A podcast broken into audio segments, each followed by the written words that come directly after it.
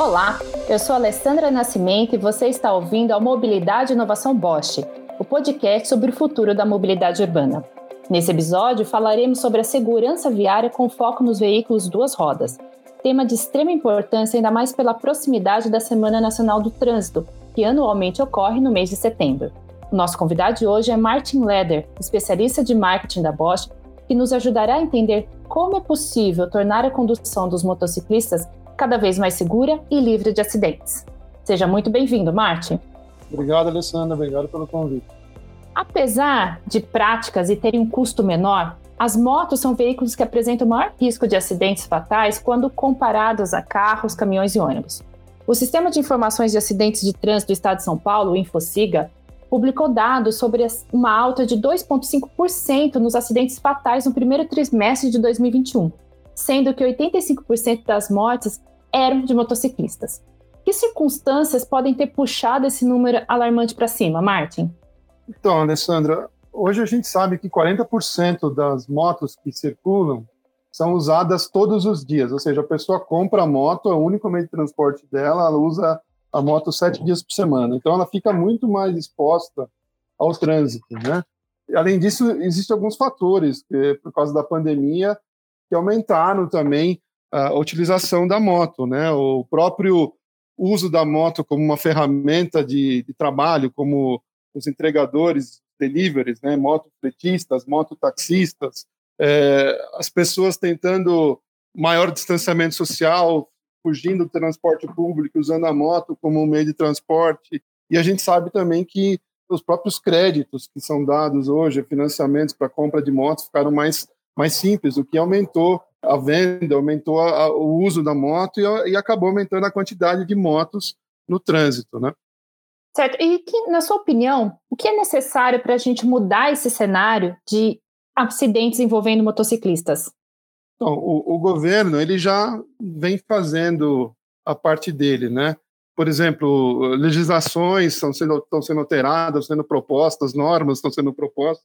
Em 2019, foi lançada uma legislação que obriga as motos acima de 300 cilindradas a saírem de fábrica com a ABS na roda dianteira e traseira. Entre 125 e 300 cilindradas, é, a moto pode ter ABS na roda dianteira ou, opcionalmente, o sistema CBS, que é o sistema de freio combinado, né?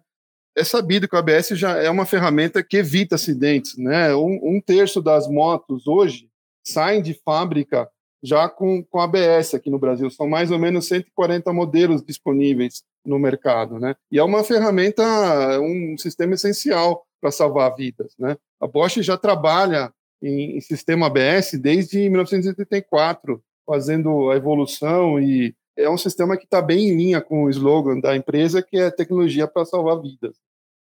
Você comentou, né, que sabe-se que 40% dessas motos, né, desse aumento de volume de venda, são motos utilizadas para o dia a dia, né, que as pessoas usam dia, sete dias por semana. Essas 40%, dá para a gente ter uma ideia quantas delas saíram de fábrica com ABS? Existe alguma ideia disso? É, então, a gente sabe hoje que, que 20, 25% das motos que saem de fábrica tem, tem ABS já montado, né? Desses 40%, a, a grande maioria dessas pessoas são proprietários de motos menores, motos pequenas, né? Então, eu, eu, diria hoje, a gente não tem esse número exato, mas eu diria hoje para você que é uma porcentagem reduzida e não são não são uns 25% não, deve ser menos do que isso. É, eu imagino mesmo, porque como você colocou, né, que a motos de 125 a 300 cilindradas não tem obrigatoriedade, né? Então, as empresas acabam colocando outro sistema de segurança e não o ABS, né? E algumas acabam decidindo por isso, né? Em contrapartida de outra tecnologia. É, você comentou que as leis são necessárias, né? Inclusive, tem a legislação que trouxe a obrigatoriedade do sistema ABS para motos acima de 300 cilindradas e de um sistema combinado até de, entre motos de 125 a 300. Mas a gente sabe que a legislação não é a única forma né, de coibir um acidente, né? Qual é o papel do usuário de moto nesse contexto de segurança, tanto dele quanto os demais usuários das rodovias? Então, eu, eu acho assim, o, o, piloto de moto, o motociclista, ele tem que entender que ele é, é o elo mais fraco na cadeia do trânsito, né? Ele é aquele que qualquer encostãozinho nele, ele vai para o chão e vai se machucar, né? Se o motociclista não tem consciência disso e abusa no trânsito, não respeita a legislação, não respeita a sinalização, realmente fica mais difícil. O governo tenta inibir, faz a parte dele, até acho que o governo faz muito a parte dele. O novo Código Brasileiro de Trânsito, ele exigiu algumas coisas nos últimos anos, por exemplo, capacete com viseira. Antigamente era autorizado capacete sem a viseira, né? É, proibiu menores de 10 anos de andarem na garupa das motos, é, obrigou as motos a circularem com o farol aceso. É, hoje em dia tem normas que é, é, determinam como tem que ser o, o colete dos motofretistas, mototaxistas. Tudo, tudo isso vem de encontro a, a diminuir os, as fatalidades, acidentes no trânsito, mas o motociclista ele tem a grande parcela é, é da parte dele de respeitar a legislação e, e, seguir as normas, sinalização e tudo, né? Se ele não, não ficar consciente disso, não for consciente disso, ele, ele vai sofrer cada vez mais, né? É, a educação, né? A gente está falando aqui que é, o quão importante é a educação no trânsito, né? Que é importante em, em, diferentes etapas. Desde eu, como motorista de carro, tenho que respeitar o pedestre, o motociclista, o motociclista tem que respeitar também os espaços, os ciclistas, enfim. Eu acho que o papel, a educação é uma das coisas mais importantes também quando a gente fala de segurança viária, né? Sem dúvida. Então, é, eu queria até fazer um comentário aí, Alessandra, que os, o Código Nacional de Trânsito, ele já traz lá no, no artigo, artigo 22 dele, que eh, os executivos de trânsito dos estados têm como tarefa também criar, implementar e manter escolas públicas de trânsito destinadas à educação de crianças e adolescentes, por meio de aulas teóricas e práticas sobre legislação de trânsito. Né? Então, isso também é uma coisa que acontece, tem acontecido muito aqui no Brasil, né? a gente vê muito exemplo de, de crianças educando os pais, e isso cada vez mais vai é, reforçar esse negócio de respeitar o trânsito, respeitar o próximo no trânsito, né? Não, sem dúvida. Os pais, né, são um espelho para a criança e a, e a criança também é um espelho para o pai e para a mãe, né? Quando eles vêm com essa com essas educações ou até mesmo puxão de orelha, o pai e a mãe às vezes param para pensar, né? Eu sei porque eu passei por isso com o meu filho. A gente vê também que a Abraciclo ela divulgou que a produção de motos cresceu 45% no primeiro semestre de 2021, com a fabricação de aproximadamente 570 mil unidades. Este foi o melhor resultado nos últimos seis anos. Só as motos de baixas cilindradas tiveram um aumento de cerca de 85% nas vendas esse ano, que eu imagino que esteja atrelado a essa questão que você mencionou no início, né, da, da busca né, de um veículo para trabalho, para o dia a dia, enfim, para fugir do transporte público por conta da pandemia. Além disso, na sua opinião, o que deve essa crescente protagonismo das motos na mobilidade do Brasil? Porque esse é um, algo que a gente vem acompanhando já há alguns anos, né? Não foi só específico do período de pandemia. É, esse, esse crescente de motos também, para mim, isso é, um, isso é um espelho da, da nossa economia, da nossa sociedade, né? Então, a gente, a gente vê, por exemplo, as pessoas saindo da bicicleta e indo para o ônibus, ou saindo do cavalo lá da fazenda e usando a moto na fazenda, né? Isso é, é um, um, sinal, vamos dizer assim, de, de evolução econômica até certo ponto para mim, né? É, a gente sabe, por exemplo, hoje que os maiores mercados é, de motos na, no Brasil são no Sudeste e no Nordeste. Lá no Nordeste, é, eu já vi relatos de casos da pessoa trocar o cavalo dela lá por uma moto e ela guarda a moto dentro da sala, como, como sendo o maior bem que ela tem, a, o troféu que ela conquistou nos últimos anos, né?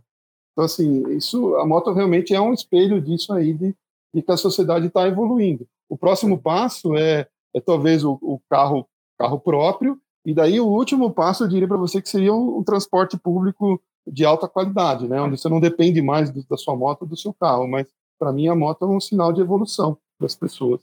É, especialmente quando você fala né, na região norte e nordeste, né, que tem uma renda per capita menor do que a região sudeste, né, então isso realmente é um status para a família, né? Um crescimento econômico ali que ah, bem bacana isso. E assim, como é possível, né, pensando nessa nessa disseminação das motos, né, tornar a condução dos motociclistas mais confortável e segura hoje, pensando hoje, né? O que, que a gente pode fazer, né? A indústria pode fazer para tornar essa condução mais segura? É, assim, eu, eu entendo que a tecnologia na moto ela ajuda muito, né? Existem outros fatores também que, que causam acidentes, a própria condição das vias, falta de sinalização nas vias, ou até mesmo a manutenção da moto, né? Mas é, algumas tecnologias realmente é, salvam a vida e ajuda muito o motociclista. A Bosch tem tem algumas dessas, por exemplo, o controle de estabilidade, né? O controle de estabilidade é um sistema que foi lançado pela pela Bosch já em, em 2013 e ele ele monitora a inclinação da moto e dependendo da inclinação da moto, e se ela está numa curva, por exemplo, o sistema consegue atuar no freio da moto ou no, no sistema de gestão na aceleração da moto e estabilizar essa moto, evitar é, uma derrapagem na, na, curva ou travamento de roda, ou coisa assim que, que é, derrubaria a moto, derrubaria o motociclista e poderia causar um acidente. Outros sistemas, por exemplo, piloto automático adaptativo. Então, através de um, de um radar posicionado na frente da moto, o sistema consegue identificar se tem algum objeto à frente, mesmo em condições de, de baixa visibilidade, assim, à noite, com neblina ou com chuva, onde o motorista, o piloto, teria dificuldade de identificar objeto à frente, por exemplo, com eh, baixa luminosidade, o sistema identifica, porque esse radarzinho ele manda sinais de onda de rádio para frente e recebe de volta esses sinais, identificando a distância que o objeto está à frente, e ele consegue daí é, manter uma distância segura do objeto à frente, do carro à frente, e manter uma velocidade constante também através desse piloto automático, né? É, a gente tem, por exemplo, alerta de colisão frontal, então um, um, sistema de radar também identifica o objeto à frente e se o motorista não reage, o, o sistema ele dá um, um alerta sonoro ou um pisca uma lâmpada no painel, um alerta visual para o motorista dizendo, olha, tem um, um objeto à frente e, tome uma ação aqui, né? É, detecção de ponto cego também é uma coisa que já tem em carro, tem para moto também. Então, é, radares posicionados na frente e atrás da moto identificam se tem é, alguma, algum veículo trafegando, passando na lateral da moto, e aí indica através de, um, de uma lâmpada, por exemplo, pode indicar através de uma lâmpada no espelho retrovisor de que tem um objeto ali. Então, no, atenção, não mude de faixa, né, tem um objeto do seu lado. Então, e são, são sistemas que aumentam a segurança e também o conforto do motorista, né? Não, bem legal. Assim, até você falando um pouquinho desses sistemas, né? A gente vê a presença desses sistemas em carros, né? Em carros de passeio. E até já tivemos aqui a oportunidade de ouvir pessoas anterior, antes, né, em outros podcasts, falando sobre sistemas de assistência ao condutor, né, a, a mobilidade autônoma, enfim. A gente vai ter é, motos autônomas pensando nessas que já existem sistemas que fazem essa assistência ao condutor? Será que a gente vai chegar a ter uma moto autônoma? É, eu acho que a gente vai chegar, mas eu vejo isso como uma realidade bem distante ainda. O primeiro passo para mim realmente é, é, carro, ter a, a direção autônoma, a moto mais para frente pela própria, eu diria pela própria dificuldade de, de você estabilizar a moto e, e tudo isso, é, eu creio que não, isso vai ser um pouco distante ainda, né? E assim, né, você colocou né, o alerta de colisão frontal, a detecção de pontos cegos. Já tem motos no mercado nacional com esses sistemas? Existem motos já no mercado nacional que, que tem esse sistema de piloto automático, de é, detecção de ponto cego, mas não ainda aqui no Brasil ainda não.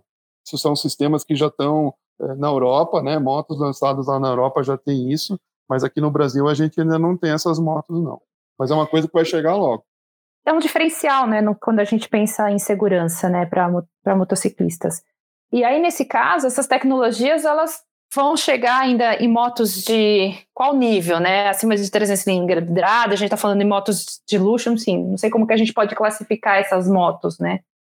Hoje, esses sistemas, eles é, agregam um valor na moto, né? Um, um valor no, no, preço da moto, obviamente, né? Porque é, não basta você montar um radar ali, você tem todo um desenvolvimento, uma calibração por trás desse sistema, né? Então, isso realmente tem um custo que aumenta é, o custo da moto. Mas é uma coisa que, obviamente, como todas as tecnologias no, no mundo, elas chega uma hora que você já tem ela acessível para todas as faixas né, econômicas. Então, eu vejo isso como uma possibilidade para motos pequenas no futuro, mas é, hoje em dia só para motos grandes, motos acima de, de 600 cilindradas que tem essa tecnologia. É, eu acho que pode acontecer como a gente viu nos carros de passeio, né? Que essas tecnologias ficavam às vezes nos carros de luxo e hoje já tem carros de entrada com OSP, com detecção de ponto de, de, ponto cego, enfim, a gente percebe que essas tecnologias estão se tornando mais acessíveis, né? Mais próximas do, do usuário que compra um carro mais simples, né? Não só nos carros de luxo. Eu acho que é uma tendência que a gente vai ver acontecer. E Martin, deixa eu te fazer uma pergunta. Você gosta de moto? Você anda de moto? Eu gosto de moto, ando de moto. Já tive moto de trilha e hoje eu ando com, com moto de estrada. Me conta assim, né, assim, para os apaixonados por moto, né, que nem você falou, você gosta de andar de moto, né, você já teve moto de trilha, hoje você anda com moto, né, na estrada, enfim, para passeio. É, mesmo pensando em motociclistas e motoqueiros, né, pessoas que precisam da moto no dia a dia, pessoas que usam a moto para se divertir. O que esse grupo de pessoas esperam da segurança em duas rodas? O que, que a gente pode esperar? Então, essa pergunta é muito interessante, né? Hoje eu vejo assim, né, dois pontos. Um, por exemplo, segurança na via, né, na estrada, nas vias. Eu diria para você assim, aqui na nossa região de Campinas, onde está a Bosch, as estradas são muito boas. Mas você saindo dessa região, indo mais para o interior, mais para o nordeste, para o norte, a dificuldade é muito maior, né? Então, estradas é, com pavimento ruim, estradas com sinalização ruim, né? Isso, isso obviamente causa uma insegurança para você. Se você tem um, uma pessoa na garupa, a insegurança ainda é maior ainda, né? Por outro lado, eu também vejo o respeito ao motociclista, né? Os caminhoneiros, os outros motoristas, os outros motociclistas, chega, às vezes eu chego a pensar que a gente está numa numa guerra na via, né? E não pode ser assim, né? Todo todo mundo está na via, no, na estrada, seja ela uma rua, uma estrada, porque tem algum objetivo de chegar em algum lugar. Então a gente não pode competir com o carro do lado, com o caminhão do lado, né? Então esse, esse respeito, essa educação no trânsito, ainda é uma coisa que a gente tem que brigar, tem que melhorar muito, né? O governo, como eu citei, ele, ele faz a parte dele, ele discute legislações, impõe legislações, impõe normas, cria é, é, regulamentos que pedem para os é, secretarias de trânsito se dedicarem à educação no trânsito com as crianças, com os adolescentes, mas o motorista ele é o principal principal ator no trânsito, ele tem que estar tá consciente que ele tem que respeitar o colega do lado, o motorista do lado, o motociclista que seja, né? Ou as próprias bicicletas também, que é um, uma crescente hoje em dia, né? bicicleta, cada vez mais a gente vê bicicleta nas estradas. Assim, é uma questão de, de respeitar o outro, é uma outra vida que está ali, é uma pessoa que tem família, que quer chegar em casa também, assim como nós. Então, esse respeito mútuo tem que existir, né? É um sonho, né? A gente ter vias boas, estradas boas, pontos bons para parar a moto, é, segurança de não ser assaltado e esse respeito entre os atores do trânsito. É, essa sua conclusão, assim, traz uma linha tênue, né, que a gente precisa de tecnologia, precisa de respeito e precisa de educação. Quando a gente tem esses três cenários andando juntos, a gente consegue garantir o ir e vir das, das pessoas de forma segura, né? Chegar em casa, chegar no trabalho e todo mundo sendo um agente positivo dentro dessa mobilidade. Muito obrigada, Martin Leder, por essa conversa esclarecedora. Obrigado, Alessandra. Eu sou Alessandra Nascimento e este foi o Mobilidade e Inovação Bosch, o podcast sobre o futuro da mobilidade urbana. Nossos programas são mensais, sempre na primeira sexta-feira do mês. Este podcast é uma iniciativa da Bosch. Acesse bosch.com.br. Lembrando que Bosch se escreve com SCH. O podcast Mobilidade e Inovação Bosch é produzido pela agência Digitale. Acesse digitale.com.br/podcast.